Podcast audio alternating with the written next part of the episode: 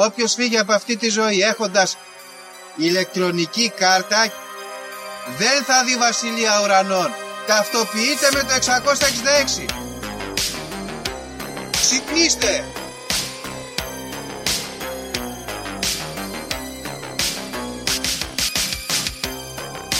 Αν διαβάζεις το σπίτι τα σύμπαντα είναι άπειρα. Εγώ σου λέω είναι 7. Γιατί; Γιατί αυτές είναι οι γνώσεις μου. Βαριά με τη συζήτηση για το αν είναι επίπεδο. Είναι επίπεδο τελείωσε. Και όπως πιστεύει το αντίθετο δεν το συζητάμε.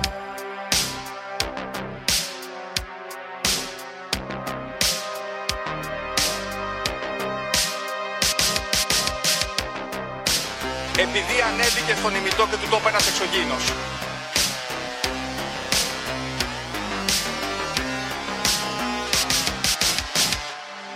Πραγματική ιστορία κύριε Υπουργέ. Πραγματική ιστορία κύριε Υπουργέ. Πραγματική ιστορία κύριε Υπουργέ.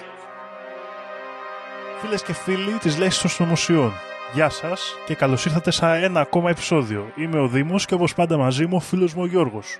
Γιώργο, Δήμο, γεια σου Γιώργο, πώς είσαι; τι κάνεις; Καλά, Δήμο μου, σήμερα είναι πολύ σημαντική ημέρα, γιατί όπως ε, λέγαμε, σχολάσαμε Δήμο. Freedom, φωνάζω σαν τον Braveheart, στο δρόμο από το Σεδάρι προς την Κέρκυρα. Και ενώ οι περισσότεροι λένε άντε και του χρόνου, εγώ λέω μακάρι όχι του χρόνου, θα δείξει. Θα δείξει Προχωράμε. Γιώργο, μπράβο, καλή ελευθεριά. Ε, φύγαν να πούμε τουρίστες. καλό κουράγιο, καλό κουράγιο στους ανθρώπους που μείνανε πίσω, γιατί οι τουρίστες δεν έχουν φύγει ακόμα, Δήμο. Δεν έχουν φύγει τελείως. Οπότε υπάρχουν κάποιοι οι οποίοι είναι σε πάλξεις ακόμα, γενναίοι. Εμείς μέχρι εδώ ήταν η, η σκοπιά μας. Και μπράβο και προσφέρατε και ως συνήθως εδώ το έχουμε καταλάβει ότι έχουμε γίνει τουριστικό προτεκτοράτο της Ευρωπαϊκής Ένωσης οπότε Βεβαίως. μπράβο που παλεύετε εκεί πέρα με τις ορδές των τουριστών Να είστε καλά. Λοιπόν, ε, ναι, καθυστέρησε και λίγο το επεισόδιο λόγω του σφραγίσματος του καταστήματος, αλλά καλά κάναμε κυρίες και κύριοι. Κοίτα, Τώρα. Γιώργο, εγώ μπορεί Ναι. και να το καταφέρω τώρα το, το υπόσχομαι Ναι. και στον αέρα και θα δούμε αν θα γίνει μπορεί να το βγάλω και σήμερα έτσι να μου τη βαρέσεις Επιτόπου. Σκληρός. Θα δούμε. Σκληρός. Θα δούμε. Α, Αλλιώς και- αύριο. Εντάξει. Σήμερα είναι Δευτέρα, α. φίλες και φίλοι, γράφουμε 17 Οκτωβρίου που γράφουμε εμείς. θα το δείτε σήμερα το Ναι. επεισόδιο ή αύριο την Τρίτη. Μάλιστα. Λοιπόν, νέα της εβδομάδας. Για πες, γιατί εγώ έχω, θα, θα κάνω ένα μικρό πολιτικό παραλήρημα, μάλλον. Κοίτα να δεις. Εγώ εδώ θέλω να πω ότι γενικά το νέο που έχει απασχολήσει αυτήν την εβδομάδα, το γνωρίζουμε όλοι, είναι το ε, από- όπως φαίνεται κύκλωμα παιδεραστίας. Έτσι, Mm. γιατί δεν είναι καλό είναι και το σκεφτόμουν αυτό Γιώργο, δηλαδή να μιλήσουμε για αυτό, να μην μιλήσουμε για αυτό. Δυστυχώς, είτε μιλήσουμε είτε όχι συμβαίνει αυτό Σωστό. και καλύτερα είναι να μιλάμε αφού συμβαίνει. Σωστό. και να πούμε και όλους τα λέγανε και ο Άντων. Θα ε, ήρθε, έρχεται. Α, εκεί θες να το πάμε. για να ελαφρύνουμε λίγο και το κλίμα. Όπως διαφαίνεται, μυστήρια πράγματα έχουν συμβεί σε αυτό το ζήτημα.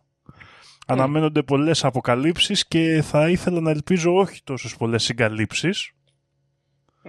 Αλλά δεν ξέρω, εσένα ποια είναι η γνώμη σου Γιώργο; Εγώ, Δήμο μου, να σου πω ότι ήταν ε, τη μέρα που βγήκε αυτό και έγινε μο- μεγάλο μπράφ, ας πούμε, στις ειδήσεις. Ήμουνα στο κατάστημα και δεν έχει δουλειά, έβρεχε και όλα και γινόταν μια μιζέρια, μια κακομοιριά και έπαθα binge watching ειδήσεων για κύκλωμα παιδεραστίας και με έπιασε μια ιδέα, μια, αυτή μια, πω, πω, ένα πράγμα τέλος πάντων τραγικό. Δεν, δεν είχα και κανένα να το συζητήσω και κάποια στιγμή τέλος πάντων χάθηκα τόσο πολύ, το κλείσα και είπα μέχρι εδώ κυρίες και κύριοι, δεν μπορώ άλλο. Αλλά δημιουργείται εδώ ένα ζήτημα Δήμο, το οποίο εγώ δεν θέλω να εξετάσω τώρα τέλος πάντων ποιος και γιατί και ποιος φταίει και τα σχετικά. Εμένα άλλο είναι αυτό που με έκανε να εκραγώ ας πούμε. Γιατί παρατηρώντας τις ειδήσεις, έβλεπες π.χ. πολιτικούς να τσακώνονται για το αν είναι, ξέρω εγώ, η Νέα Δημοκρατία κόμμα παιδεραστών. Ε, νεοδημοκράτες να σκίζουν τα ρούχα τους ε, για το ότι πολιτικοποιούν το θέμα οι αριστεροί. Ε, κόσμο από κάτω να ζητάει χημικούς ευνοχισμούς και κρεμάλες και αποσπάσματα και κάτι τέτοια. Ε, άτομα να βγαίνουν να φωνάζουν δώστε τα 213 ονόματα όλα στη φόρα και τα λοιπά σαν να μην ξέρουν ρε παιδί μου ότι γίνεται έρευνα και πώς πάνε τα πράγματα. Ε, οι δημοσιογράφοι να κλαίνε και να λένε «Ω, είμαστε σοκαρισμένοι και θα πεθάνουμε όλοι και τι πάθαμε και πώς, πώς, πώς γίνει αυτό, κβοβάντης και άλλα τέτοια». Και να αναφέρουν παλαιότερα ζητήματα ε, αντίστοιχα, σαν να μην έγιναν ποτέ. Τύπου Λιγνάδης, α, α, υπάρχει και ο Λιγνάδης. Έγινε και του Λιγνάδη. Λες και τελείωσε. Ο, ο κύριος στη Μολδαβία, ο κύριος Γεωργιάδης, εμείς να πούμε εδώ, γιατί δεν α, είμαστε από αυτά τα παπαγαλάκια που λένε ο κύριος που ναι. έγινε κάτι στο εξωτερικό. Ο, δηλαδή... ο Νίκος Γεωργιάδης ήταν και βουλευτής εδώ πέρα. Μην χάσει Βενετιά Βελών, τον εκλέξαμε στην Κέρκυρα με το σαξόφωνο. Ε, καταδικάστηκε, μάλλον συνελήφθη στην. Ε, σε ποια χώρα ήταν, Λιθουανία; Στη Μολδαβία, νομίζω. Ωραία, στη Μολδαβία, έστω κάπου ήταν πρόξενος, ξέρω εγώ τι ήταν εκεί πέρα, πρέσβης, ξέρω εγώ τι ήταν. Τον συλλάβαν, τον φέραν εδώ, πήγε όλο το κόμμα να τον υπερασπιστεί και παραγράφηκε. Και ο κύριος, τον οποίο τον πιάσαν στα πράσα, είναι τώρα σύμβουλος του Βασιλιά. Και, βγα... και κανείς δεν μιλάει γι' αυτό, αλλά κλαίνε ταυτόχρονα. Οπότε, εγώ ξέρω που κατέληξα Δήμο και αυτό θέλω να πω εδώ πέρα, να μείνει κάτι. Φίλες και φίλοι, είμαστε σε πόλεμο. Πόλεμο με ανθρώπους απέναντί μας, οι οποίοι είναι μηδενικής ηθικής και αισθητικής αξίας. Και όταν λέω αισθητικής, δεν το λέω ξέρω, τι ρούχα φοράνε και τι μαλλιά έχουν, ενώ ότι δεν έχουν αισθητική αξία στο πώς κάνουν τη δουλειά τους, στο τι, τι πρεσβεύουν, ξέρω εγώ, τι, την κοσμοθεωρία τους και όλα αυτά. Μηδενική. Και έρχονται και σε βομβαρδίζουν με παραποιημένες ειδήσεις, με... χωρίς όμως, χωρίς, χωρίς κανένα ρε παιδί μου ε, αίσθημα ντροπής, σαν, να μην, σαν να μην είναι αυτό το πράγμα ένα υπαρκτό ε, από το γεγονός που συμβαίνει γύρω μας, σαν να είναι απλά λόγια. Τρελάθηκα ρε μάγκα, τρελάθηκα, δεν ξέρω. Γιατί, ε, μάλλον είναι η υπερπληροφόρηση που φταίει. Ναι. Ενώ σκάει το ένα, σκάει το δεύτερο, σκάει το τρίτο. Τα λέμε και εδώ στο podcast. Δηλαδή, άμα πάει κάποιος και ανατρέξει από, την, ξέρω εγώ, δεύτερο, το δεύτερο lockdown και έπειτα, είναι όλα τα νέα ίδια. Βιασμοί, ξυλοδαρμοί, δολοφονίες και όλοι αυτοί οι τύποι κάνουν σαν να κάθε φορά να είναι καινούριο και σαν να μην συμβαίνει τίποτα. Είμαστε σε πόλεμο, φίλοι και φίλοι. Ναι. Και εγώ εδώ αυτό θέλω να πω. Διάβασα και τα κάποια σχόλια γειτονών κλπ.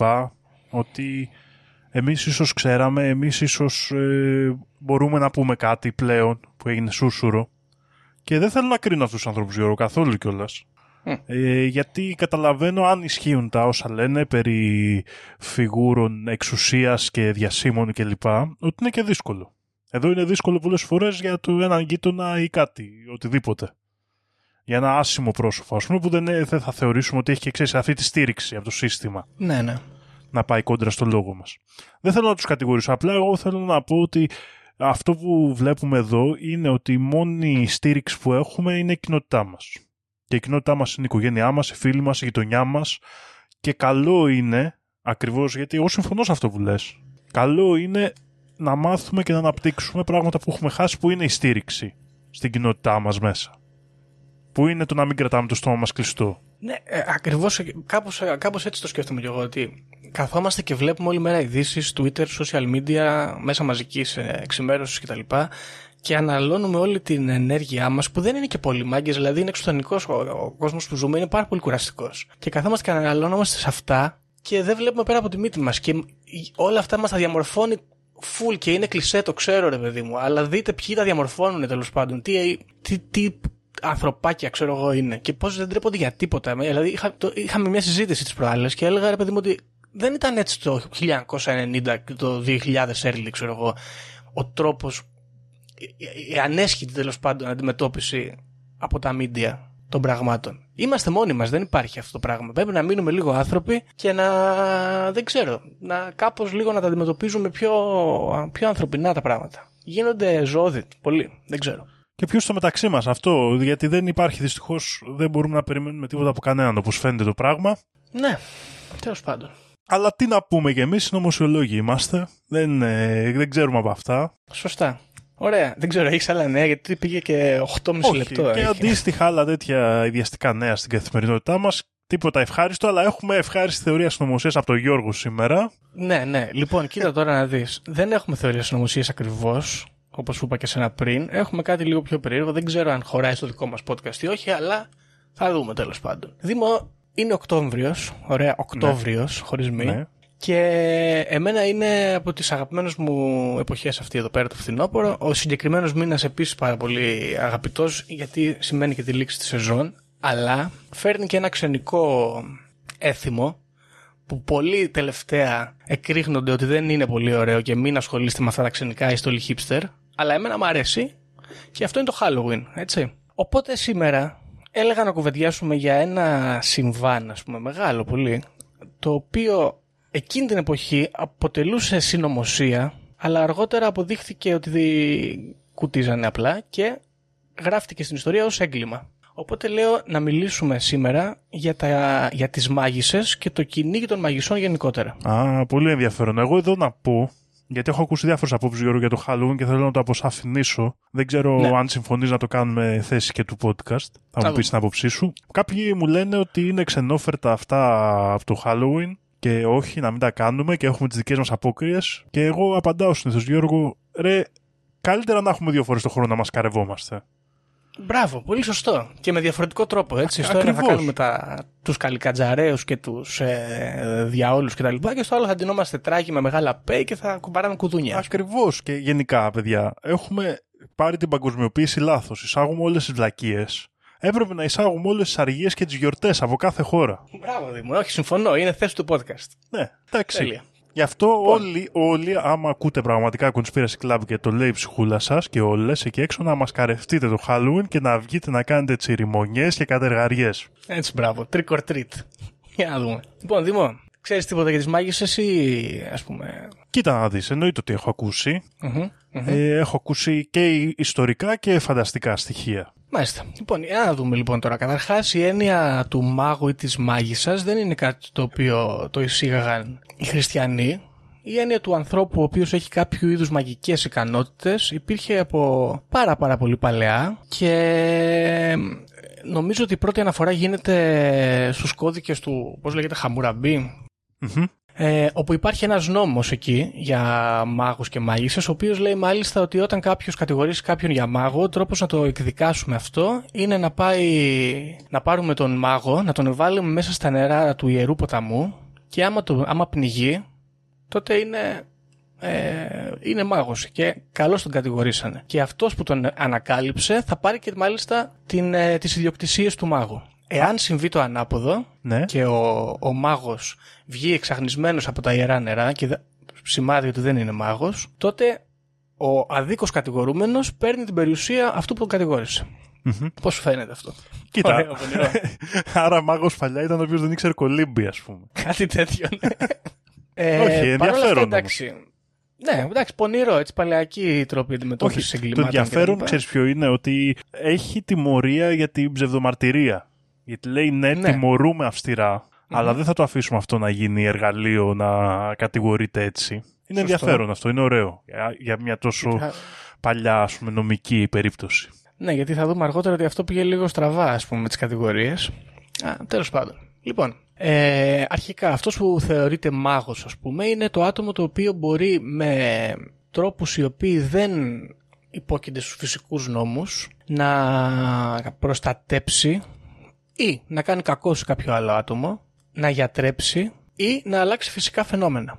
Όπως ας πούμε να επηρεάσει τον καιρό ή να μιλήσει ξέρω, να, ή να προκαλέσει εκλήψεις και τέτοια πράγματα. Τώρα, εξ απανέκαθεν, υπήρχε η αντιμετώπιση προς, τους, ε, προς τα άτομα αυτά ότι πρέπει να κυνηγηθούν, να τραμπουκιστούν και πιθανόν να δικαστούν και να σκοτωθούν σε όλες τις ε, τέλος πάντων ε, περιπτώσεις από τον νόμο σε- και μάλιστα σε διαφορετικές περιοχές του, εποχές και περιοχές του κόσμου. Υπήρχαν όμως και πολιτισμοί οι οποίοι δεχόντουσαν τη μαγεία από άτομα τα οποία ήταν εξουσιοδοτημένα όμως όπως παραδείγματος χάρη ο Σαμάνος ή ο Δριίδης έτσι, αλλά δεν είναι ακριβώς το ίδιο. Και στην Αίγυπτο, Διότι- κατά μία έννοια, υπήρχε ιερατείο αυτή όμως μάγων, είναι- ας πούμε. Ακριβώς, ήταν συνήθως πιο, πώς να το πούμε, ε, άτομα που μπλέκονταν με, με θεϊκές δυνάμεις. Δηλαδή ήταν, ε, ή, ή, με- ή, με- ή μπορούσαν να αντιθασέψουν τις δυνάμεις της φύσης, όπως ο Σαμάνος ή ο Δρίδης. Εντάξει, υπήρχε πάλι μια θεολογική προσέγγιση και σε αυτό. Anyway, ε, συνήθως αυτό που χαρακτηρίζει τον μάγο είναι ότι αυτές τις ικανότητες τις παίρνει με κάποιο είδους ε, συμφωνία με άλλο πλάσμα. Η τιμολογική λέξη witch έρχεται από τα παλαιά αγγλικά και η ορολογία που χαρακτηρίζει συνήθως τον άνδρα μάγο, γιατί witch συνήθως αφορά γυναίκα, είναι warlock ή wizard. Έτσι, warlock είναι λίγο πιο έτσι, επίσημο ας πούμε. Λοιπόν, Τι μπορεί να κάνει ένας μάγος, Δημό μου; Έτσι, μπορεί να κάνει ξόρκια, όπως λέγαμε και πριν, με τη μορφή κάποιου είδους incantation που λέμε και στα αγγλικά, δηλαδή κάποια απαγγελία συγκεκριμένων ε, φράσεων και λέξεων, επίκληση να κάνει δηλαδή. Ε, μπορεί να τελέσει κάποια τελετουργικά, τα οποία συνήθως ε, απαρτίζονταν από πολύ συγκεκριμένα ε, αντικείμενα που τα συνόδευαν. Τα αντικείμενα αυτά και όλας, ε, ανάλογα και την ε, περιοχή, ήταν και πολύ ίδια άσχετα από το χρόνο. Ζώα, τα οποία ήταν ευτελή, τύπου αμφίβια, ε, ερπετά, ε, τροκτικά και φυτά, τα οποία είχαν παρεστησιογόνες ικανότητες. Λογικό, Όλο αυτό. Γιατί συνήθως και όλα τα άτομα αυτά που θα συζητήσουμε σήμερα είναι λίγο στις παρυφές της κοινωνίας. Λοιπόν, ε, άλλο πράγμα με το οποίο ασχολούνται τα άτομα αυτά, λοιπόν, οι witches, είναι και η νεκρομαντία. Πολύ Ναι. κλασικό. Συνήθως μιλάμε για επικλήσεις πνευ- ε, πνευμάτων, όπου θα δώσουν απαντήσεις σε ερωτήματα που κάνει ο μάγος που αφορούν παρελθοντικά πράγματα, αλλά ενίοτε μπορεί να προφητέψουν κιόλας. Και Τώρα, Γιώργο, σε ποιο- να σε διακόψω εδώ, Ναι. αυτού του είδους η μαγεία είναι και η κύρια στη δική μας παράδοση. Εννοώντας την Σωστό. ελληνική, από αρχαία ελληνική κλπ. Ναι. Ε, επίσης, εντάξει, σε πιο μεσαιωνικές περιπτώσεις υπάρχουν αναφορές ε, μάγων οι οποίοι μέσω της νεκρομαντίας μπορούν να ελέγξουν και τα σώματα των νεκρών. Τύπου να δημιουργήσουν αυτό που αποκαλούμε στο- στο pop culture zombies. Ε, αυτό το συναντούμε επίσης και σε μαγικές τελετές που έχουν να κάνουν με κεντρική Αμερική και νησιά τύπου βουντού ας πούμε. Τώρα, υπάρχουν ε, και αργότερα αναφορές μάγων οι οποίοι στον Μεσαίο αναφέρονται ως white witches, white, white witches, οι οποίοι είναι λίγο το ανάποδο. Είναι λίγο καλύτεροι ας πούμε στις πρακτικές τους και προσπαθούν ε, με τα μαγικά τους κόλπα να γιατρέψουν, να δώσουν απαντήσεις σε εγκλήματα και τέτοια μέσω ενόρασης ε, να βρούνε χαμένα αντικείμενα παραδείγματος χάρη αλλά και να κάνουν μαγείες που έχουν να κάνουν με τον έρωτα. Τώρα αυτό δεν είναι πάρα πολύ καλό βέβαια να κάνεις κάποιον να σε αγαπήσει με το στανιό αλλά τέλος πάντων θεωρούταν λευκή μαγεία. Ε, ένα άλλο που μας ενδιαφέρει έτσι στη γενικότερη ε, πρακτική των μάγων είναι το, τα αντικείμενα που θεωρούνταν μαγικά. Πολύ κλασικό πάλι μέσα στο Μεσαίωνα είναι να χρησιμοποιούνται φυλαχτά στο λαιμό ας πούμε, δαχτυλίδια, φιαλίδια τα οποία περιείχαν το ξόρκι μέσα, ε, σφαίρες μαγείας όπως αυτή που βλέπουμε στη Σεάνς, αλλά και τμήματα σκελετών από ζώα συνήθως, τα οποία ο μάγος έθαβε μέσα σε χώρους που ήθελε να μαγέψει ή ακόμα και σε κτίρια. Μπορεί ας πούμε λέει, εδώ διαβάζω, ε, πολύ συνηθισμένη πρακτική ήταν να θάβουν κρανία από άλογα στους τοίχους των σπιτιών τους. Ωραία, για να κάνουν τα ξόρκια. Λοιπόν, η μαγεία που έχει γίνει πιο mainstream ας πούμε, και έχει απασχολήσει περισσότερο τον κόσμο αφορά την περίοδο την μεσαιωνική. Έτσι. Δηλαδή, ας πούμε το 1450 μέχρι το 1750 που ήταν και το μεγαλύτερο, η πιο έντονη περίοδος που έγιναν και τα κυνήγια των μαγισσών. Εκεί ε, την ε, θεωρώ εγώ τουλάχιστον ως πάρα πολύ σημαντική περίοδο και ίσως την πιο σημαντική γιατί έχουν γραφτεί και συγγράμματα επίσημων φορέων ας πούμε που αφορούν τις πρακτικές αυτές και του, τα άτομα αυτά. Το, το πιο περίεργο για μένα σύγγραμμα που έχει γραφτεί πάνω στη μαγεία ε, λέγεται Demonology, ωραία, ε, και το έχει γράψει ο, ο βασιλιάς James της Σκοτίας το 1597. Ωραία. Αυτό το βιβλίο δεν θα το συζητήσουμε ιδιαίτερα. Συζητάει κυρίως... Ε, είναι λίγο πιο generic βασικά. Συζητάει για δαιμονολογία, συζητάει για λικανθρώπους, συζητάει για βρικόλακες και αναλύει και πρακτικές με τις οποίες οι πιστοί μπορούν να κυνηγήσουν τις μάγισσες. Αυτό το βιβλίο όμως το οποίο ήρθε πρώτο και είχε το μεγαλύτερο αντίκτυπο είναι το Malleus Maleficarum ή στα αγγλικά Hammer of Witches. Ωραία. Αυτό γράφτηκε το 1486 από έναν κύριο ο οποίος ήταν κληρικός και λεγόταν Heinrich Kramer. Λοιπόν, ο Heinrich Kramer ήταν ένας ε, ιερέας, ας πούμε, όπου δρούσε στην Αυστρία, στο Τυρόλ και έγραψε αυτό το βιβλίο στην προσπάθειά του να καταγράψει με ποιους τρόπους θα αναγνωρίζουμε τις μάγισσες, ποιες είναι οι πρακ- οι πρακτικές τους και πώς θα πρέπει να δικαστούν. Συγκεκριμένα ο, ο Κράμερ στο Τυρόλ το 1484 πριν γράψει το βιβλίο έκανε μια πρώτη προσπάθεια να κάνει ένα ας πούμε κυνήγι μαγισσών το οποίο δεν ε, ήταν πάρα πολύ αποδεκτό ούτε από την εκκλησία αλλά ούτε και από τον κόσμο εκεί πέρα. Φάνηκε δηλαδή λέει στους τοπικούς ε, bishops Πώς λέγονται Επίσκοπους. bishops στα ελληνικά; Επίσκοπους, μπράβο. Τρελό. Και αργότερα ο Κράμερ εκδιώχθηκε κιόλας μάλιστα από την πόλη του το Ινσμπρουκ και οι ιστορικοί εδώ θεωρούν ότι η συγγραφή του συγκεκριμένου βιβλίου ήταν μια προσπάθεια ας πούμε να δικαιωθεί και να πάρει την εκδίκησή του για τον εκδιωγμό του. Ωραία. Ο ίδιος ο Κράμερ ισχυρίζεται ότι είχε πάρει και την έγκριση του Πάπα για να κάνει αυτή τη δουλειά. Και το γράφει και στο βιβλίο του αυτό. Ε, να δούμε, έχω το όνομα του Πάπα για να δούμε. Ε, Το 1484 λοιπόν πήρε αυτή την ε, έγκριση. Δεν βρίσκω το όνομα του Πάπα, να σου πω την αλήθεια. Αλλά anyway, υποτίθεται και το αναφέρει και στην αρχή του βιβλίου ότι είχε πάρει παπική βούλα, ξέρω εγώ, να κάνει αυτή τη δουλειά.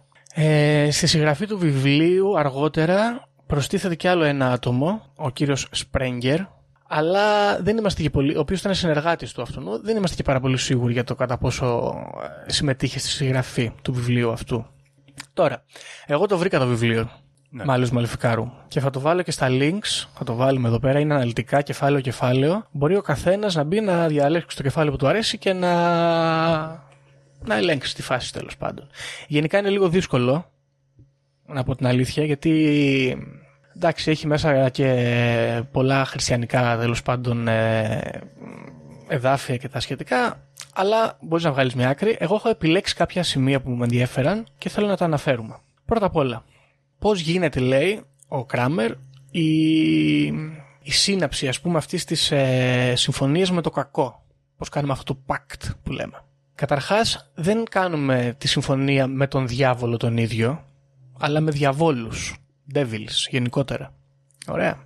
Και σύμφωνα με τον Κράμερ λέει ότι οι συμφωνίες χωρίζουν τις μάγισσες και σε τρεις κατηγορίες. Ωραία. Η πρώτη κατηγορία είναι οι μάγισσες οι οποίες μπορούν να κάνουν κακό και δεν μπορούν να γιατρέψουν. Ναι. Η δεύτερη κατηγορία είναι αυτές που μπορούν να γιατρέψουν αλλά δεν μπορούν να κάνουν κακό. Και η τρίτη κατηγορία είναι και η πιο δυνατή, είναι αυτές που μπορούν να κάνουν και τα δύο.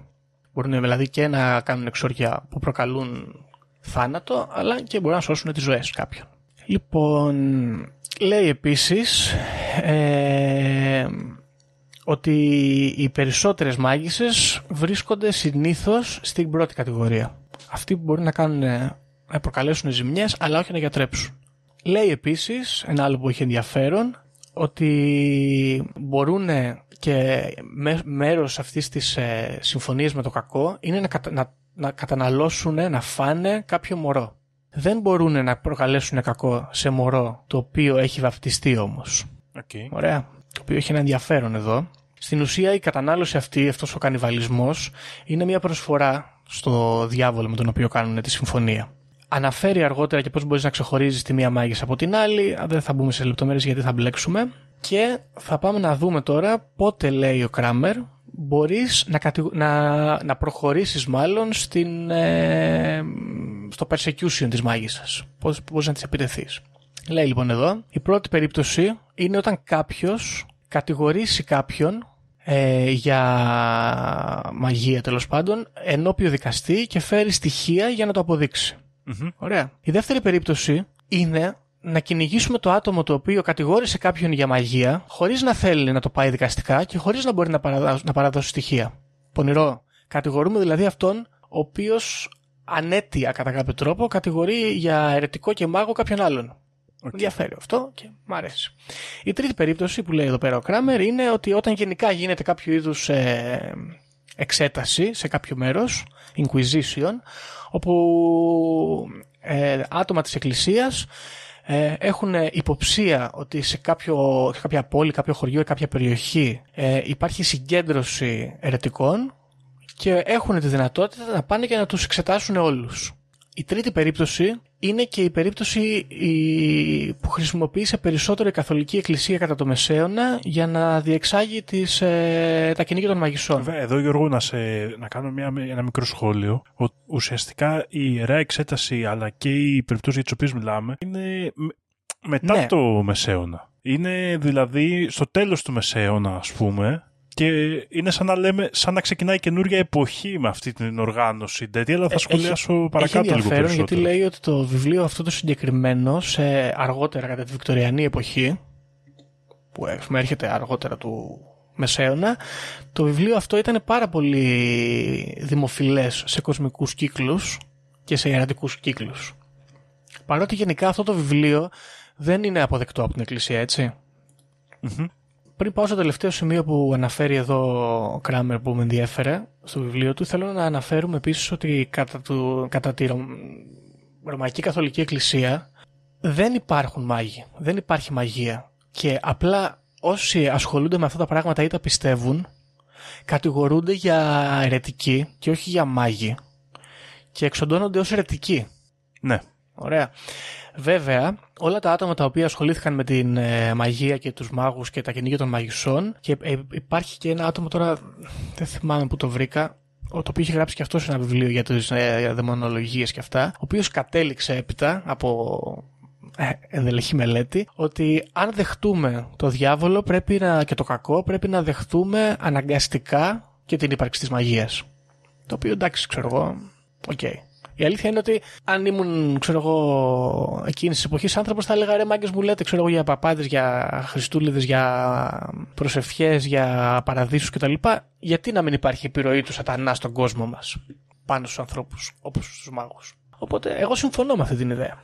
Τέλος πάντων, το πιο σημαντικό εδώ από, από αυτό που με ιντρίγκαρε εμένα περισσότερο και μάλλον θα το συζητήσουμε και αργότερα περαιτέρω, είναι η άποψη του Κράμερ για το ποιοι είναι συνήθως οι μάγοι. Ωραία. Σύμφωνα με τον Γκράμερ, μάγος μπορεί να είναι οποιοδήποτε, αλλά επιρρεπής στη σαγίνη του σατανά και στη μαγεία είναι περισσότερο οι γυναίκες. Ωραία. Και μάλιστα ο Κράμερ και πολύ καλά κάνει εγώ θα πω, για να τεκμηριώσει την άποψή του χρησιμοποιεί εδάφια.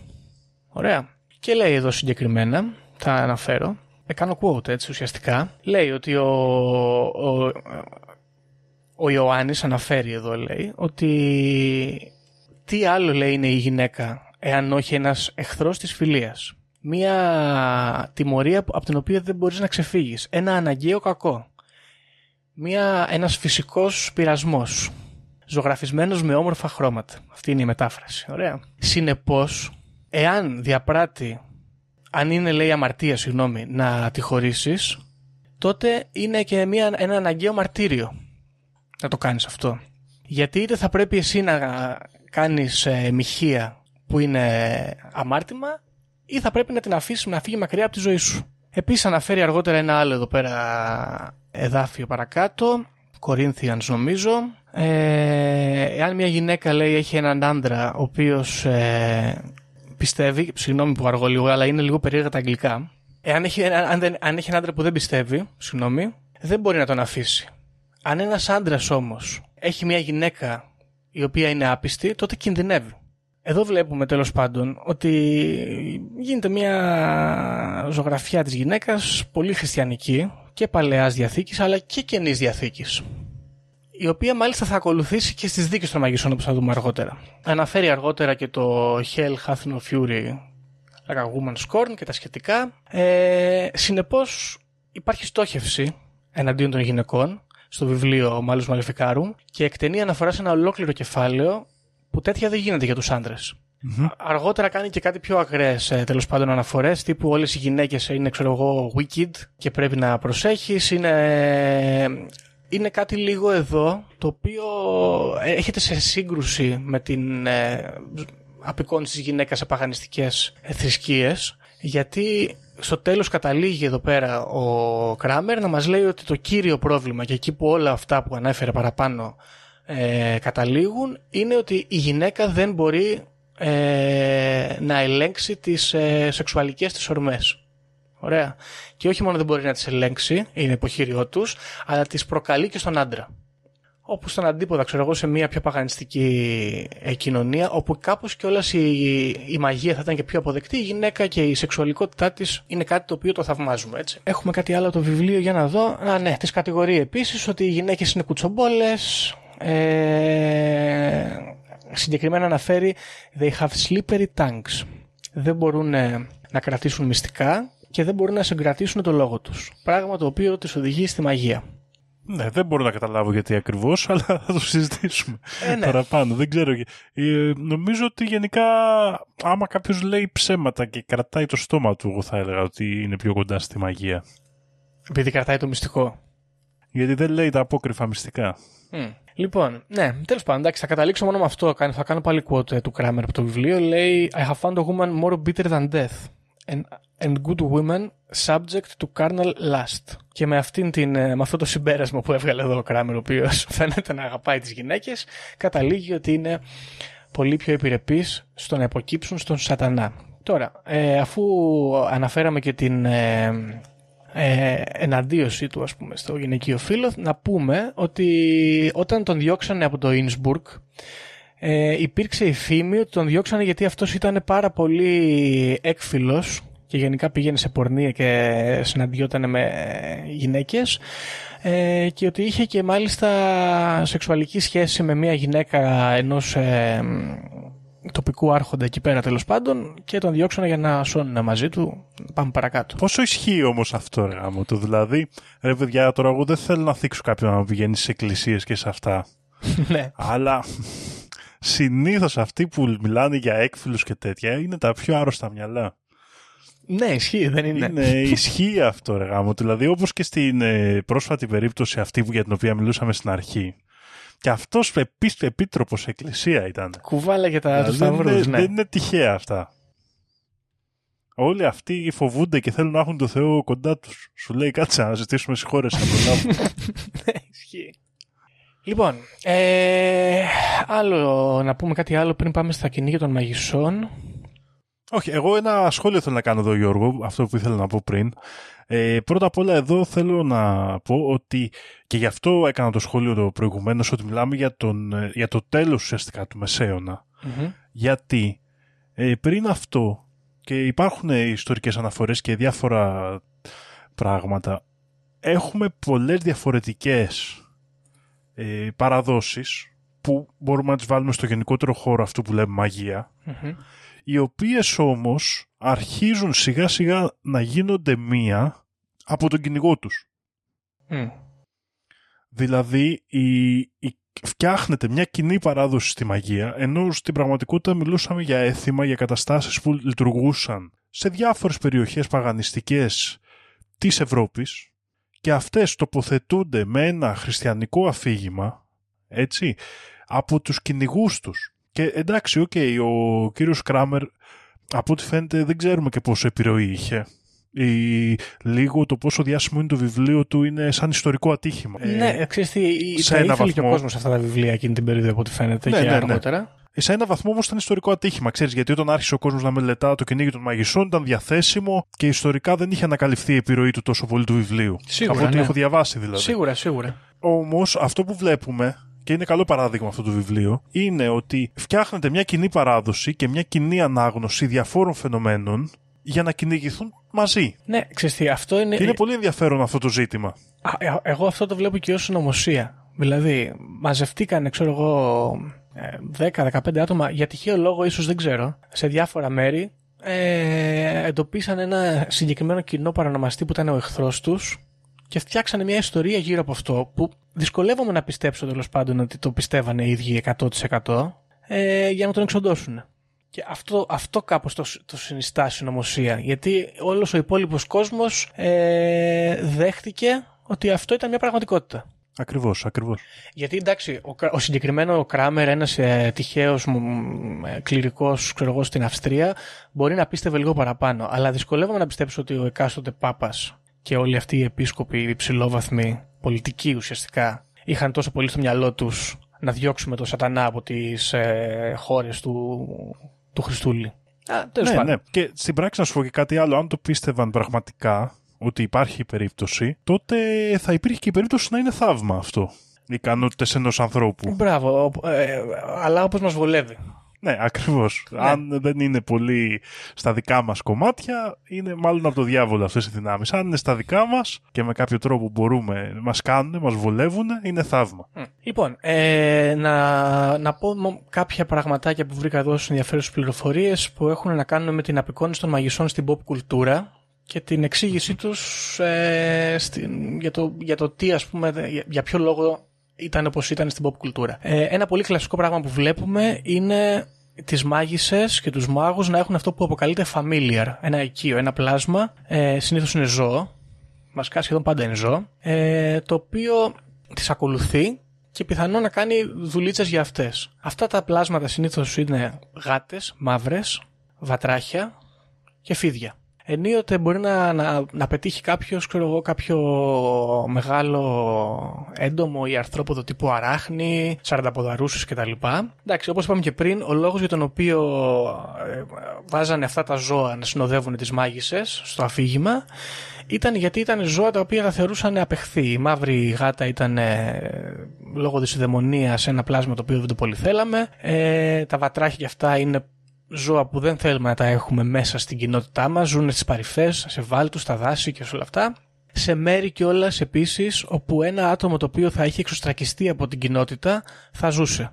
Ε, Όπως το δάσος, ας πούμε. Ε, ένα άλλο που έχει ενδιαφέρον είναι το σκουπόξυλο που βλέπουμε συχνά τις μάγισσες να το καβαλικεύουν και να, πετά, να πετούν πάνω σε αυτό. Και να πούμε εδώ πέρα ότι υπάρχουν αναφορές. Διαβάζω βέβαια στο history.com, το οποίο δεν είναι πάρα πολύ αξιόπιστο, αλλά τέλος πάντων. Ότι και αυτό, αν θυμάσαι, μας το είχε πει και ένας φίλος μας παλιότερα. Ε, ότι άτομα τα οποία εξασκούσαν τη μαγεία ή νομίζαν τέλος πάντων ότι εξασκούσαν τη μαγεία, αλήφαν τα σκουπόξυλα με πουρέδες από παρεστησιογόνα φυτά, γυναίκες τώρα έτσι κυρίως, και γυμνές τα καβαλίκευαν και τα έδρυβαν στα γενετικά τους όργανα και επειδή τα, τα σημεία αυτά είναι γεμάτα με βληνογόνους και αδένες και τα λοιπά, απορροφούνταν το ναρκωτικό και έβλεπαν τις ε, παρεστήσεις και όλα αυτά τα οποία μπορεί να νομίζανε ότι κάνουν κάποια ξόρκια ή ότι έχουν κάποια αλληλεπίδραση με κάποιο υπερφυσικό και χρησιμοποιούσαν ε, το σκουπόξυλο ε, και για σεξουαλικούς λόγους, έτσι. Σαν δονητή, ας πούμε, φαντάσου.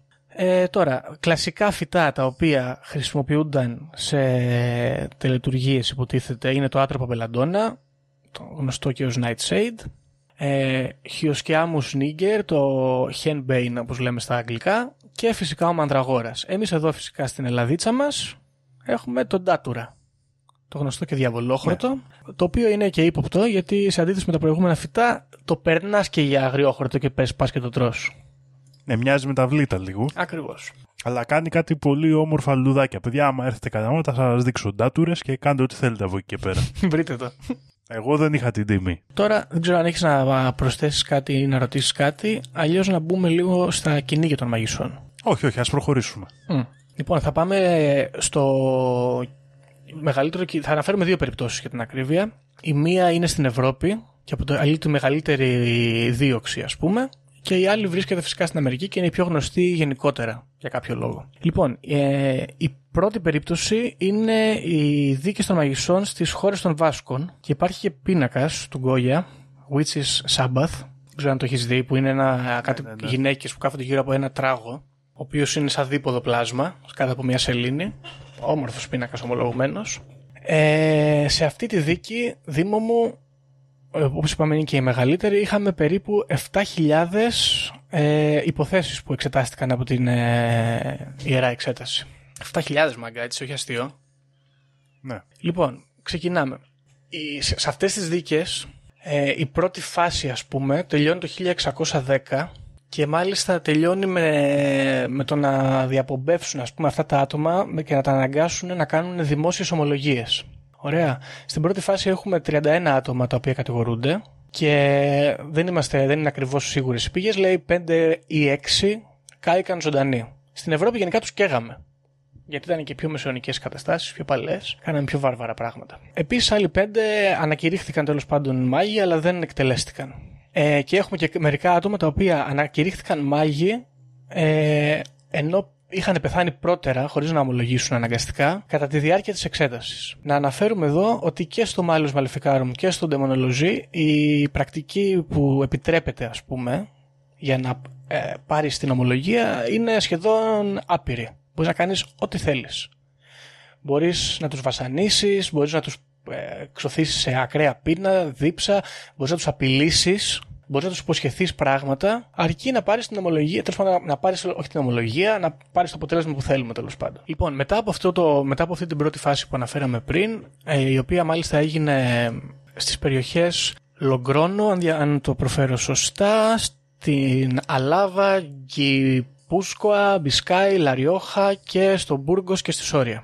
Όπως εδώ βλέπουμε, αν κρίναμε με το Μάλιο Μαλεφικάρο, είμαστε στην τρίτη περίπτωση, όπου δεν εξετάζουμε κάποιο άτομο λόγω κατηγορίας, αλλά έχουμε υπόνοιες γενικότερης ερετικότητα της περιοχής και εξαμολέρνουμε τους ε, Inquisitors να πάρουν και να ελέγξουν ε, τα άτομα. Όλα. Ε, στην πρώτη φάση, οι περισσότεροι από αυτούς τους ανθρώπους ήταν γυναίκες. Ξανά. Αλλά μιλάμε για συντριπτικό ποσοστό. Ε, Παρ' όλα αυτά, κατηγορήθηκαν και παιδιά και άντρες, αλλά και κληρικοί οι οποίοι μάλιστα λέει η κατηγορία που τους ε, απεδόθηκε ήταν ότι γιατρεύανε άτομα με τη χρήση, πώς το λένε, amulets, ε, Φυλαχτών. Φυλαχτών, ναι, τα οποία μάλιστα είχαν και αγίους πάνω. Τώρα αυτό είναι αυτό που λέγαμε και πριν, έτσι, αν θέλανε θα το παίρνανε και ως θαύμα. Αλλά αλίμονα. Μετά από αυτή την περίπτωση μεταφερόμαστε σε, στη μια περιοχή που λέγεται Ζικορα, Ζι, Ζουγκοραμούρντι. Τι ονόματα έχουν αυτοί οι Βάσκοι; Τέλος πάντων αυτή η περιοχή βρίσκεται στα σύνορα με τη Γαλλία και συγκεκριμένα είχαν εντοπίσει μια σπηλιά την οποία την ονομάζουν το ρέμα του διαβόλου, ας πούμε, της κόλασης, όπου θεωρούσαν ότι εκεί μαζεύονται τα άτομα και κάνουν τις, τα, τα σαμπάθ τους, τις, τις τελετουργίες τους. Ο ιεροξεταστής αυτός, ο Φρίας, ο Αλόνσο Ντε Σαλαζάρ Φρίας, ο οποίος ήταν ηγούταν της αποστολής, επέστρεψε πίσω έχοντας πάρει περίπου 2.000 ε, παραδοχές για συμμετοχή σε μαγικές τελετουργίες. Ωραία. Από αυτές τις 2.000, οι 1.384 αφορούσαν παιδιά μετα... ε, από ηλικίες 7 έως 14. Νεαρά μαγάκια. Ναι. Τα οποία αυτά παιδιά, συνήθως, ε, δίνανε ονόματα άλλων. Πώς φαίνεται αυτό; Δηλαδή έπαιρνε εσένα, σου έλεγα εσύ που είσαι 7 χρονών, είσαι μάγος, είσαι μάγος, είσαι μάγος. Κάποια στιγμή τέλος πάντων εσύ έλεγες ναι, είμαι μάγος και να σου πω και κάτι. Είναι και ο κύριος Νίκος μάγος, ο Μανάβης. Mm. Πήγαινες και στον κύριο Νίκο μετά. Τώρα, από αυτές τις ομολογίες και από αυτά βασικά τα, τα 5.000 άτομα στο σύνολο όπου κατηγορήθηκαν, 1.802 από αυτά πήραν πίσω τις κατηγορίες και ψηλοαθώθηκαν ας πούμε και είπαν ότι ομολογούσαμε γιατί μας βασανίζανε. Συνολικά η δικογραφία ήταν 11.000 σελίδες. Και από τους 1.802 οι οποίοι κατηγορήθηκαν, μόνο 6 ε, συνέχισαν να εμένουν στις, ε, στο ότι κατηγορήθηκαν και δικαίως γιατί ναι, με γεια μας, με χαρά μας, είμαστε μάγοι και λατρεύουμε το σατανά. Πώς φαίνεται αυτό; Ναι, σου λέει αυτός σα περάσαμε, τώρα γίναμε μάγοι. Αυτό ρε Να σου πω φίλε, κάτι. Δεν ξέρω. Εγώ, αν Ναι. με παίρνουν, με βασανίζουν, με δικάζουν για μάγο, μου έχουν κάνει το βίο αβίωτο ε, και εγώ αυτό θα έκανα. Ναι, ρε, είμαι μάγος, τραβάτε, ρε. Τραβάτε, δεν έρχομαι. Δεν ξέρω τι να και σου θα πω. έρθει και ο διάβολος και θα, θα σας κάνει άνω κάτω. Θα σας... Κοίταξε, σε ταινίες που έχω δει με τέτοιες δίκες, απεικονίζονται πάρα πολύ συχνά άτομα τα οποία έχουν φτάσει στο αμήν και ε, εμένουν στην ε, παραδοχή που κάνουν ε, χωρίς αρχικά να είχαν εμπλοκή. Ε, με σκοπό, ρε παιδί μου, να εμφυσίσουν τον τρόμο, ας πούμε, στο βασανιστή, βασανιστή τους. Ναι. Κατάλαβες. Δηλαδή, έχεις εδώ με κοροϊδεύεις, μου λες ψέματα ή ας πούμε με κυνηγάς για κάποιο άλλο λόγο. Α, Θα σου δώσω αυτό που θέλεις και θα στο κάνω πραγματικό στο μυαλό σου, να μην κοιμάσαι τα βράδια τουλάχιστον. ναι, ναι, ναι. Σίγουρα είναι μια αντίδραση και τώρα εγώ αν πάω και πιο μεταφυσικά Μμμ. ε, αν μπορεί ένας άνθρωπος να κάνει συμφωνία με το διάβολο και είναι υπαρκτή αυτή η κατάσταση είναι για να πάρει εκδίκηση από κάτι τέτοιους βασανιστές. Ναι. Το οποίο εντάξει, ξέρεις, τελευταία σου αντίδραση. Τελευταίο πράγμα που μπορείς να κάνεις, μάλλον. ε, σημάδι ελευθερίας, μάλλον. Λοιπόν, τώρα, μετά από όλες αυτές τις παραδοχές και τα σχετικά, μακριά από αυτή την περιοχή αρχίζουν να γίνονται τέλος πάντων και, και άλλα σποτάκια και, και κέντρα εξετάσεων. Ε, συλλαμβάνονται πάλι γυναίκες ε, μάγοι στην ευρύτερη περιοχή έτσι, του Ζουγκαραμούρντι. Ε, Κυρίως μάλιστα οι κατηγορίες έχουν να κάνουν ε, με γυναίκες οι οποίες ότι κα- κάνουν εξόρκια και ε, επηρεάζουν ε, τα ζώα και τα ζωντανά που εκτρέφουμε. Ε, συγκε- μάλιστα λέει ότι είχ- είχαν συγκεντρώσει ιδιαίτερα συχνές πληροφορίες για ομάδες γυναικών οι οποίες μαζεύονταν γύρω από έναν τραγόμορφο σκοτεινό άνδρα ο οποίος υποτίθεται ήταν ο διάβολος και ενδιαφέρον έχει ότι μεγάλα κυνήγια μαγισσών στην εκείνη την περιοχή έγιναν όταν οι άνδρες της περιοχής ε, έφε- έφευγαν και άφηναν τις γυναίκες και τα παιδιά για μεγάλες περιόδους για να κάνουν ε, κυνήγι φαλενών. Κάτι που ήταν, ε, από ό,τι διαβάζω, δημοφιλές εκείνη την περίοδο στη χώρα των Βάσκων. Ναι, ναι, ναι. Τώρα, εδώ λέει μάλιστα και τα πρακτικά λένε ότι ανάλογα με την περιοχή ο διάβολος με πολύ λίγες ε, λέξεις ψιθύριζε στα άτομα σε διαφορετικές γλώσσες. Ξέρω εγώ, στο Σαν Σεμπαστιάν και στην Πασέα μίλαγε γκασκόν γλω- γλώσσα και σε Βάσκικα στο Ιρούν και στο Χεντάγε και τους έφερνε ξέρω εγώ στα μέτρα τους. Αυτό που συνέβη εδώ πέρα είναι ότι αφού έγιναν όλα αυτά κάπως τους μαζέψανε τους ε, ιεροεξεταστές γιατί είχε παραγίνει το κακό και θα κινδυνεύανε με γενική εξέγερση παρότι τα άτομα τα οποία κυρίως στοχεύσανε ήταν προτεστάντες, και; Εβραίοι, ε, Μαυριτανοί και άλλοι τέτοιοι ξέρω εγώ πληθυσμοί. Μετά από αυτή την περίπτωση τέλος πάντων κάπως ε, μαζεύτηκε η φάση και μάλιστα ε, βγήκανε και παπικές αποφάσεις που λέγανε ότι δεν μπορούμε ρε παιδί μου να καταδικάζουμε ανθρώπους επειδή κάποιος τον κατηγόρησε. Δεν μπορούμε να παίρνουμε ξέρω εγώ την ε, μαρτυρία του και την παραδοχή του μετά από βαριά βασανιστήρια ως τέσφατο και να τους εκτελούμε. Κάπως λίγο τα μαζέψανε. Αυτό είναι μια συνήθις πρακτική βέβαια θα πω εγώ γιατί ένα άλλο θύμα ε, κυνηγιού τέτοιου ήταν και η Ιωάννης Λορένης η οποία βέβαια μόνη της έλεγε ότι έβλεπε την Παναγία και τους Αγίους να της δίνουν οράματα κτλ. Και είχε και επιμείνει ότι είναι πραγματικότητα αυτό. Την εκτελέσανε ως μάγισσα για πολιτικούς λόγους κατά πάσα πιθανότητα και αργότερα την αγιοποίησαν. Πονηρή. Ναι. Πονηρή. Επίσης εδώ να πούμε ότι για την ε, Ιωάννα της Λορένης, αν και δεν θα επεκταθώ, είναι ότι κολλητός της φίλος ήταν, πώς τον έλεγαν ρε Γιώργο; Ποιος δεν ξέρω πολύ καλά την ιστορία, να σου πω την αλήθεια. Λοιπόν, περίμενε να δεις. Ένας τύπος ο οποίος μετά τη δολοφονία της ε, Ιωάννας Λορένης έγινε ο ίδιος μάγος και έμπλεξε με διάφορες διαστροφές και τέτοια πράγματα και είχε καταδικάστηκε στο τέλος για το βιασμό και το θάνατο πολλών μικρών παιδιών. Οκ. Ήταν ο... Μισό λεπτό να το βρω. Ήταν σαν δεξί της χέρι και στον πόλεμο. OK, OK. Και μετά το θάνατό της εμπλέχτηκε με αυτά και για την αναστήσει και για να την ξαναδεί και να ξαναμιλήσει μαζί της. Αλλά μετά μπλέχτηκε και με διαστροφές και διάφορα τέτοια πράγματα. Και, και την Είναι έβγαλε, ενδιαφέρουσα ιστορία. την έβγαλε καθαρή ο κύριος; Δεν τον κυνήγησε κανένας ενώ όχι, όχι, αντίστοιχα; καταδικάστηκε και εκτελέστηκε. Μμ, μμ, μμ. Αργότερα και γι' αυτό και ξέρουμε και τα εγκλήματά του δηλαδή. Δεν το βρίσκω τώρα το όνομα δυστυχώς. Έχει κολλήσει στο μυαλό μου. Είναι γνωστό σαν μία από τις ε, έτσι από τις ακραίες εγκληματικές φυσιογνωμίες του Ναι, δεν, κόσμου. δεν τον ξέρω να σου πω την αλήθεια τώρα. Είναι ο Ζιλ Ντερέ. Α, Ζίλντερε. Ο Ζιλ Ντερέ. Α, ωραίος. Αν το ψάξετε. Υποπτά μούτρα. Ωραία. Λοιπόν, αφήσουμε λίγο την Ευρώπη και να πάμε να δούμε το πιο γνωστό κυνήγι μαγισσών, τουλάχιστον στην pop κουλτούρα και το οποίο μάλιστα δημιουργεί και την ε, λανθασμένη εντύπωση ότι τα κυνήγια μαγισσών λάμβαναν περίπου, περί- περισσότερο μάλλον ε, μέρος στην Αμερική και σε μία περίοδο μεταγενέστερη. Λοιπόν, θα πάμε λοιπόν προφανώς όπως όλοι καταλαβαίνετε στο Σάλεμ, Μασατσούτσες, ε, κοντά 100 χρόνια μετά. Ωραία. 1692. Εδώ έχουμε απικίες Άγγλων ουσιαστικά στην Αμερική και ένα μεγάλο μεταναστευτικό ρεύμα θρησκευτικό όπου έφευγε από, την, ε, από το Ηνωμένο Βασίλειο και πήγαινε στην, στις ακτές της Νέας Αγγλίας ας πούμε να δημιουργήσει κοινότητες οι οποίες θα ήταν καθαρότερες χριστιανικά από τους ε, προτεστάντες Άγγλους οι οποίοι σύμφωνα με τις απόψεις αυτών των ανθρώπων ήταν πολύ κοντά στην ερετική Ρωμαιοκαθολική Εκκλησία. Οι κοινότητες αυτές ήταν κυρίως πουριτανικές. Είναι οι λεγόμενοι Puritans, οι οποίοι είχαν αυτή την άποψη που περιγράψαμε πριν και είχαν στο μυαλό τους ότι θα πάνε εκεί, θα βρουν τη γη της επαγγελίας που τους υπόσχεται ο Θεούλης και θα φτιάξουν ε, μια καινούργια χριστιανική ε, κοινότητα πιο καθαρή, πιο πιστή στο Θεό.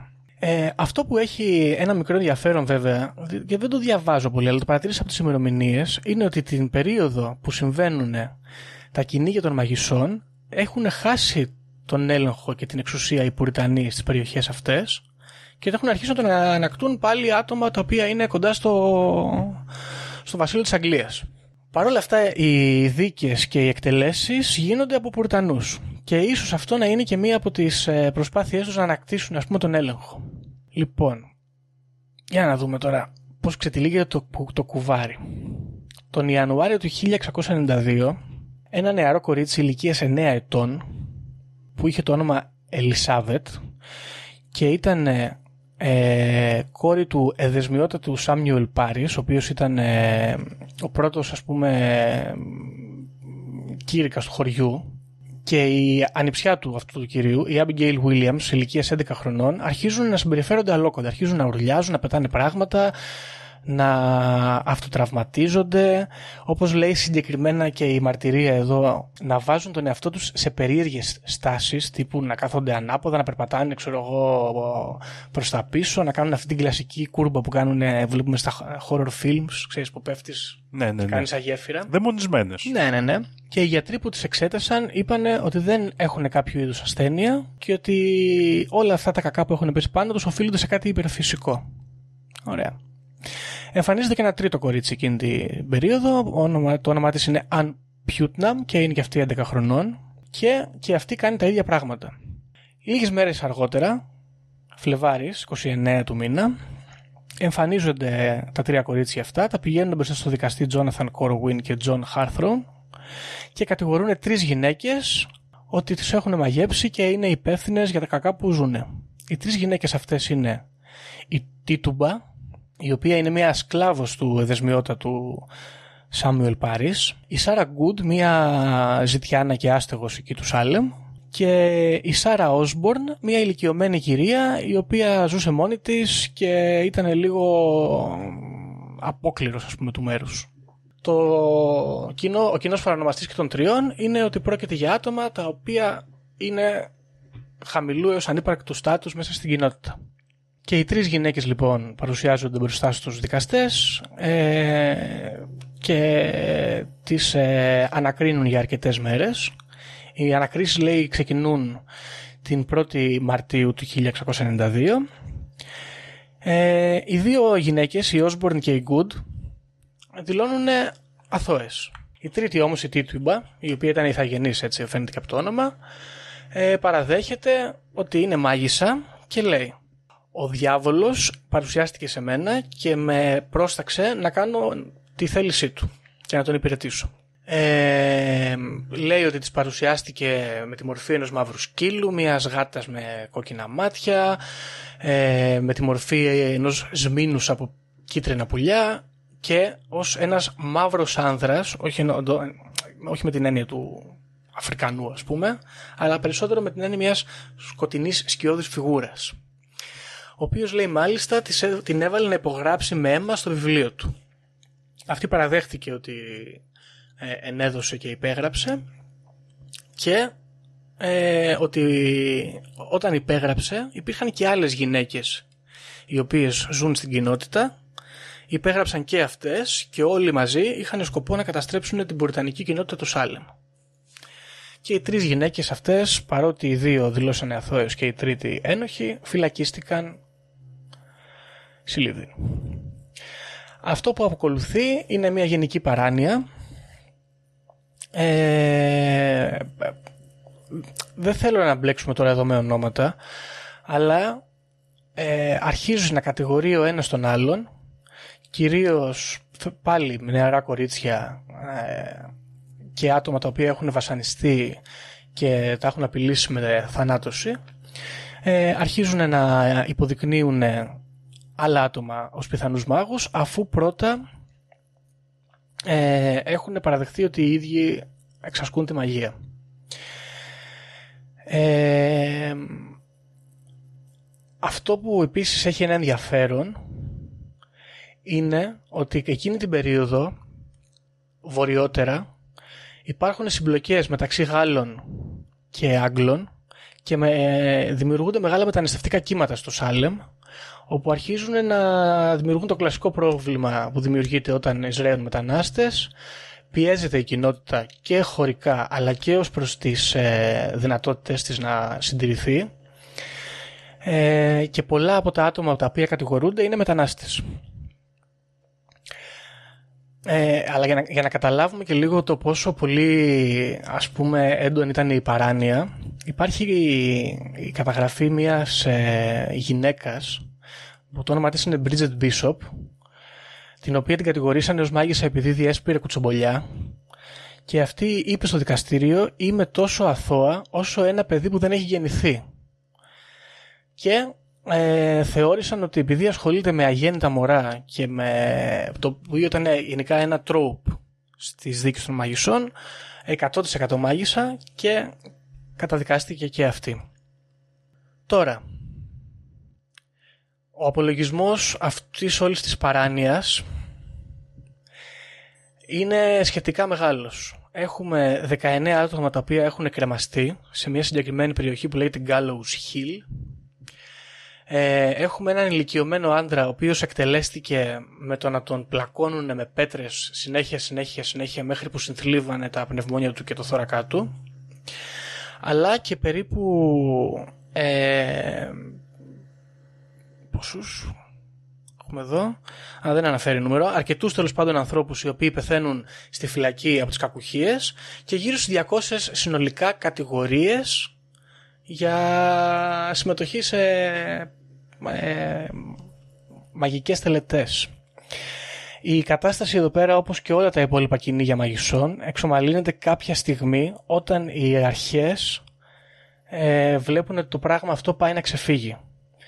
Συγκεκριμένα, ε, αρχίζουν κάποιοι από αυτούς τους δικαστές να στέλνουν γράμματα σε ανωτέρους τους ότι το πράγμα εδώ πέρα γίνεται τρελό και καταδικάζουμε ανθρώπους ε, απλά επειδή βλέπουμε σημάδια στα σώματά τους ε, ή απλά κάποιος άλλος κατηγόρησε, βγαίνουν αποφάσεις ε, νομικές τώρα που λένε ότι δεν μπορούμε να καταδικάσουμε άτομα επειδή έχουν το σημάδι του διαβόλου ή επειδή κάποιος κατηγόρησε και πρέπει να βρούμε πιο απτά στοιχεία και κάπως έτσι σιγά σιγά αυτό το πράγμα εξομαλύνεται και φτάνει στο τέλος του.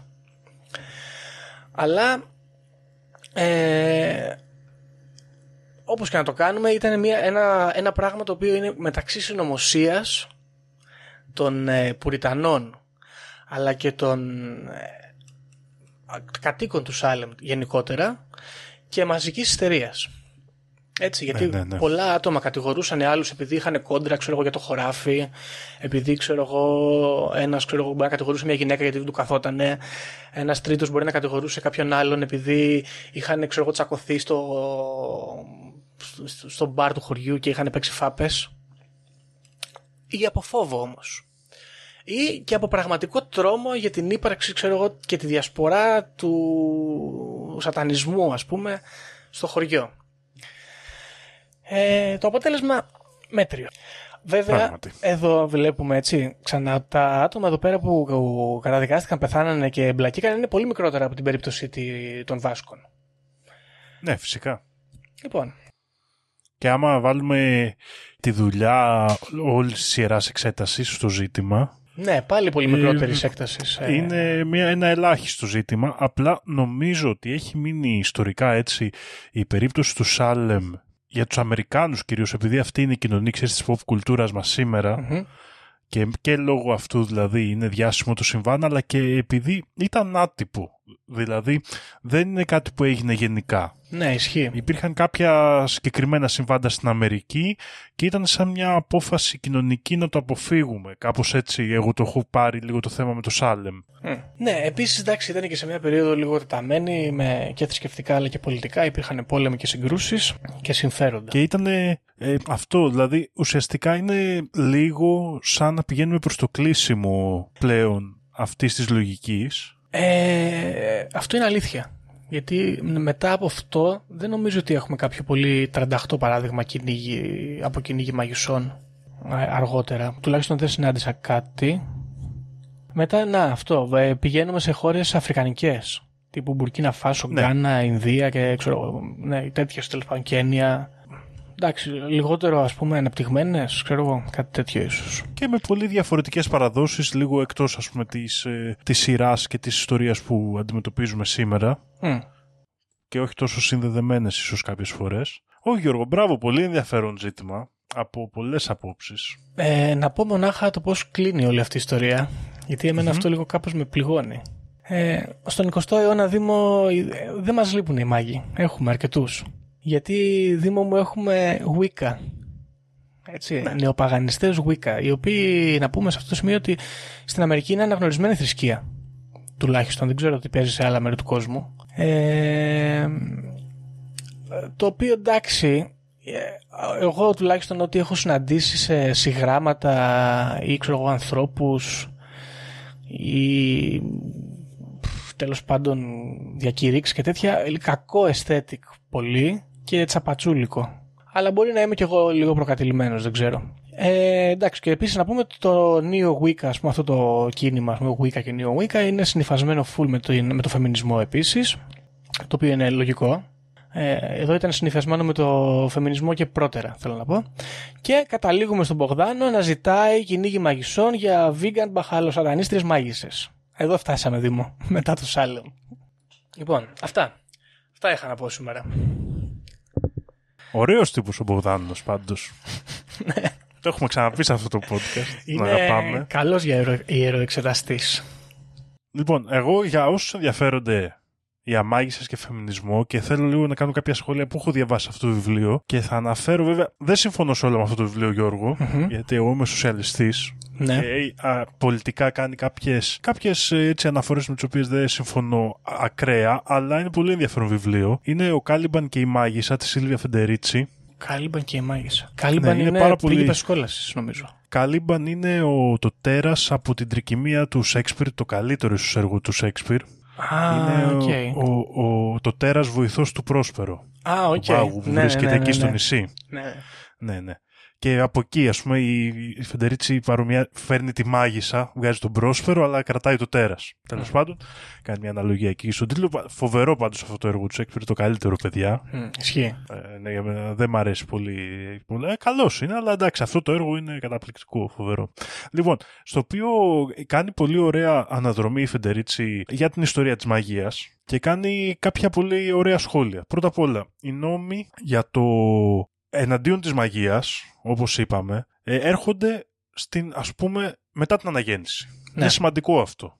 Είναι όταν αρχίζει και συστηματοποιείται τέλος πάντων ένα κυνήγι εναντίον ειδικά των πιο επαναστατημένων περιοχών που είναι οι αιρετικές περιοχές Μ, που προκαλούσαν αναστάτωση ας πούμε στην κυριαρχία της Εκκλησίας Ναι. και ταυτόχρονα δημιουργείται και η πρώτη φορά ε, ενδοεργατικό ας το πούμε έτσι αν και δεν υπάρχει εργατική τάξη τότε μίσος μεταξύ άντρων και γυναικών Μ.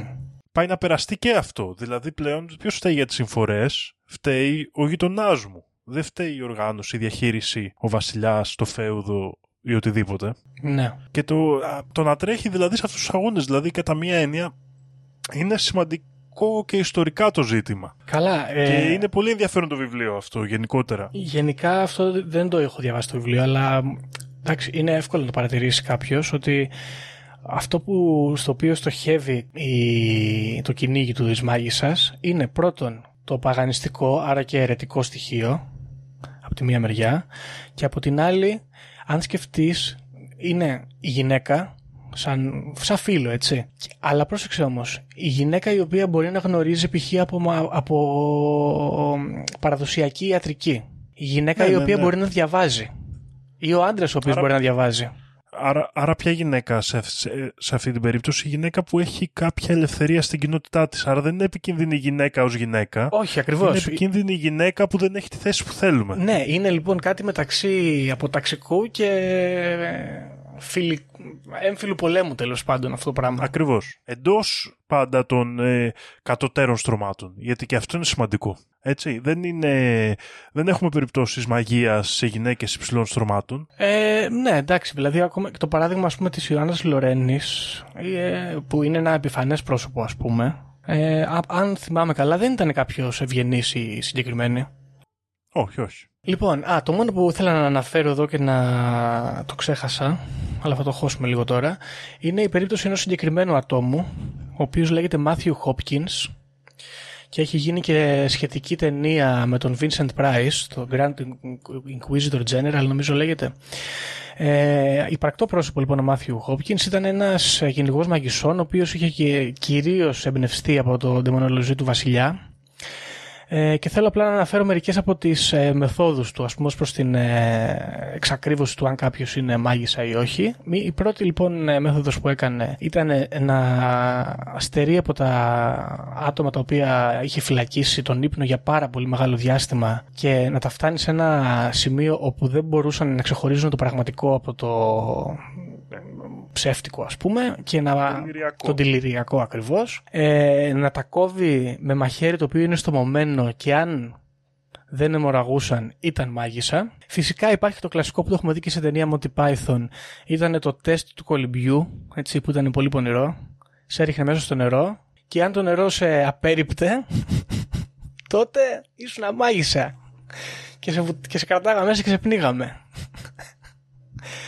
Τι γίνεται με το κολύμπι, το είδαμε και στο, Στο στο Χαμουραμπί. έπος εκεί του Χαμουραμπί. Τι, ε, Εντάξει, τι γίνεται με το είναι κολύμπι και και, τις καλά από μάγισσες. τα ιερά νερά, το βάπτισμα και τα σχετικά, κάπως έτσι πήγαινε η φάση.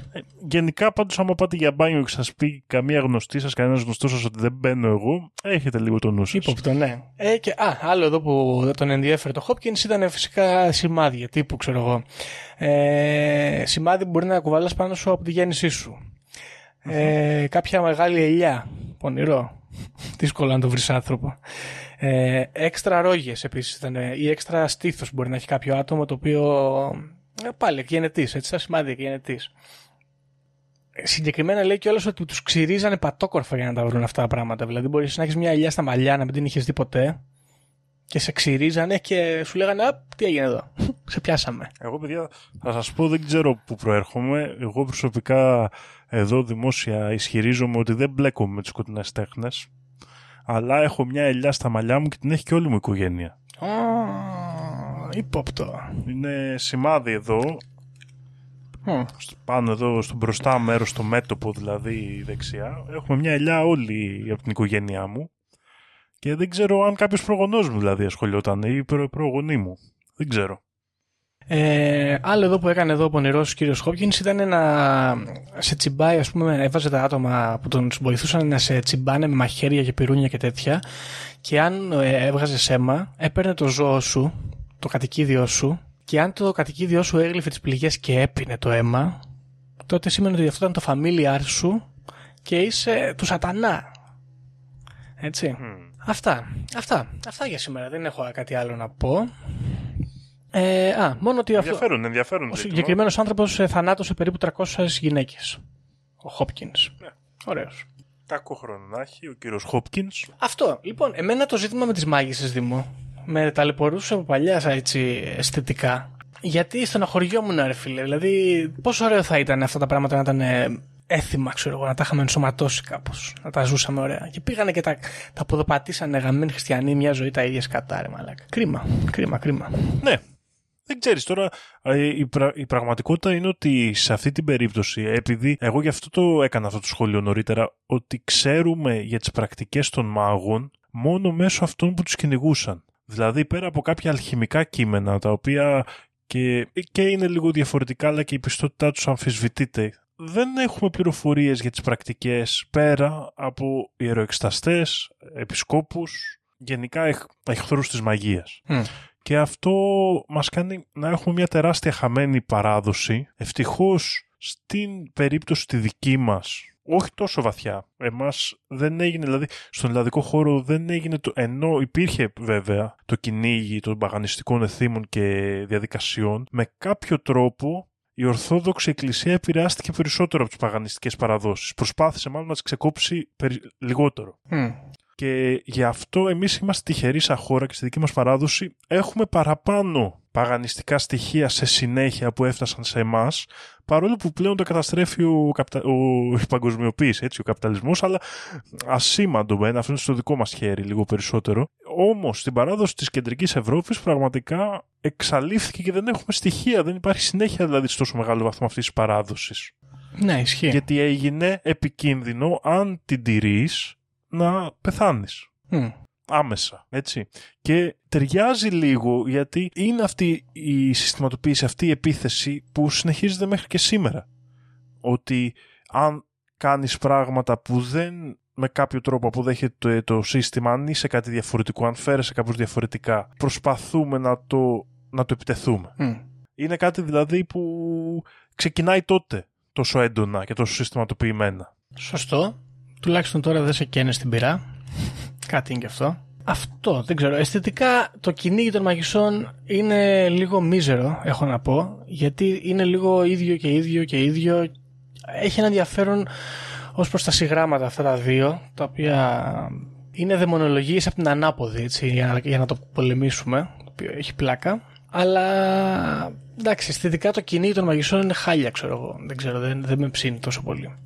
Τώρα, ως προς το συνωμοσιολογικό κομμάτι, αν μπορούμε να το δώσουμε κάπου, εμένα μου έχει κάτσει κάπως αυτό, δεν ξέρω. Είναι φ- πολύ πετυχημένη η συνωμοσία που αποκαλύφθηκε τέλος πάντων αργότερα και μάλιστα δεν τη δεχτήκαμε και ως συνωμοσία. Τύπου σαν, ε, έγινε, ξέρω εγώ τώρα. Τι να κάνουμε τώρα. Μαζεύτηκαν εκεί οι επίσκοποι και είπαν, Να μια καλή περίπτωση να εξοντώσουμε τους Βάσκους στην Ισπανία. Ναι, να ναι, τους ναι. κατηγορήσουμε για μάγους. Πραγματικά αυτό είναι. Δηλαδή χρησιμοποιήθηκε ένα μεταφυσικό το οποίο δεν ξέρουμε καν αν το ζούσαν έτσι αυτοί οι άνθρωποι. Με όποια μεταφυσική, μεταφυσική άποψη και αν έχουν, απλά γιατί ήταν επικίνδυνοι για την κυριαρχία της Εκκλησίας Ναι. στην περιοχή. ας Το πούμε. βρήκανε και μπόσκο γιατί ήταν, διαφο- ήταν ε, πληθυσμοί και περιοχές οι οποίες σ- κρατούσαν ακόμα τις παραδόσεις τους ας πούμε και τα έθιμά τους τα οποία ήταν ξένα ας πούμε για τη Ρωμαιοκαθολική Εκκλησία και την, ή την Προτεσταντική Αγγλία και θα μπορούσαν ξέρω εγώ οι υπόλοιποι πληθυσμοί γύρω γύρω να το θεωρήσουν ε, πρακτικές του διαβόλου. Πράγματι, και κάποια σκοτεινά κεφάλαια της ιστορίας μας. Λοιπόν, αυτά είχα να πω. Παναγία μου, μία και 20. Πώς φτάσαμε εδώ που φτάσαμε; Μεγάλο επεισοδιάκι. Χαμός. Ωραία. Δεν ξέρω, έχεις να προσθέσεις κάτι; Ε, εγώ έχω να προσθέσω τη μαγεία. Ε. Πολύ περίεργο πράγμα να το ορίσει, να το κάνεις, να το ράνεις και πόσα πράγματα ίσως και γνώσεις έχουν χαθεί λόγω αυτού του κυνηγιού της μαγείας. Είναι, είναι τρομακτικό να σκεφτείς τι βότανα, γνώσεις, ε, πρακτικές έγιναν απαγορευμένες για μια χαζή κυριαρχία, ας πούμε, για μια, ένα χαζό έλεγχο που ήθελαν να κάνουν τώρα εκεί οι καθολικοί και οι αγγλικανοί και οι λοιποί. Δεν ξέρω, αυτό, αυτό είναι γαμό το μήνα που μου τη χαλάει στους ανθρώπους. για χαζά πράγματα χάνουν τα ωραία. Δημοσιοφέροντα, δημοσιοφέροντα. Ναι, ρε γαμώτα, αλλά γιατί δεν κερδίζουν τα ωραία έναντι των χαζών; Αυτό μπορώ να το καταλάβω. Ή εγώ έχω πάρει λάθος μεριά στην ιστορία, δεν ξέρω. δεν ξέρω, Δημό μου, δεν ξέρω. Στεναχωριέμαι δηλαδή με αυτά τα πράγματα. Μάλιστα. Λοιπόν, αυτό ήταν ε, το κυνήγι των μαγισσών και οι πρακτικές των μάγων, έτσι, απ' έξω απ' έξω και γραμματικά ίσως θα έλεγε κάποιος. Είναι πολύ περισσότερα πράγματα, παιδιά, μπορείτε να μπείτε να τα ψάξετε. Τελετουργίες, βότανα, ξόρκια και αγίοι σπυρίδωνες. Ε, Πολλά που δεν θα μπορούσαμε να τα χωρέσουμε όλα εδώ μέσα. Ε, υπάρχουν ευτυχώς στο ίντερνετ αρκετά πράγματα διαθέσιμα. Απλά πρέπει να βρείτε ποια είναι ψιλομπαρούφες και ποια λίγο πιο ε, έτσι ας πούμε εμπεριστατωμένα. Και νομίζω ότι με αυτά θα σας αφήσουμε και θα τα πούμε στο επόμενο επεισόδιο. Για χαρά. Όποιος φύγει από αυτή τη ζωή έχοντας ηλεκτρονική κάρτα δεν θα δει βασιλεία ουρανών. Ταυτοποιείτε με το 666. Ξυπνήστε!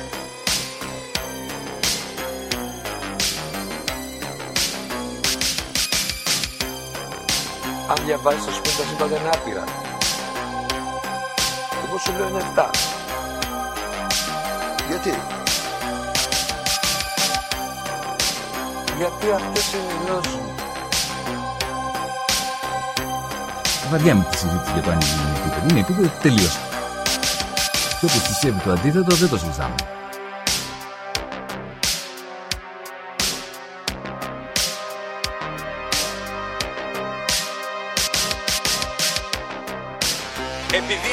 Ανέβηκε στον ημιτό και του τόπου ένας εξωγήινος.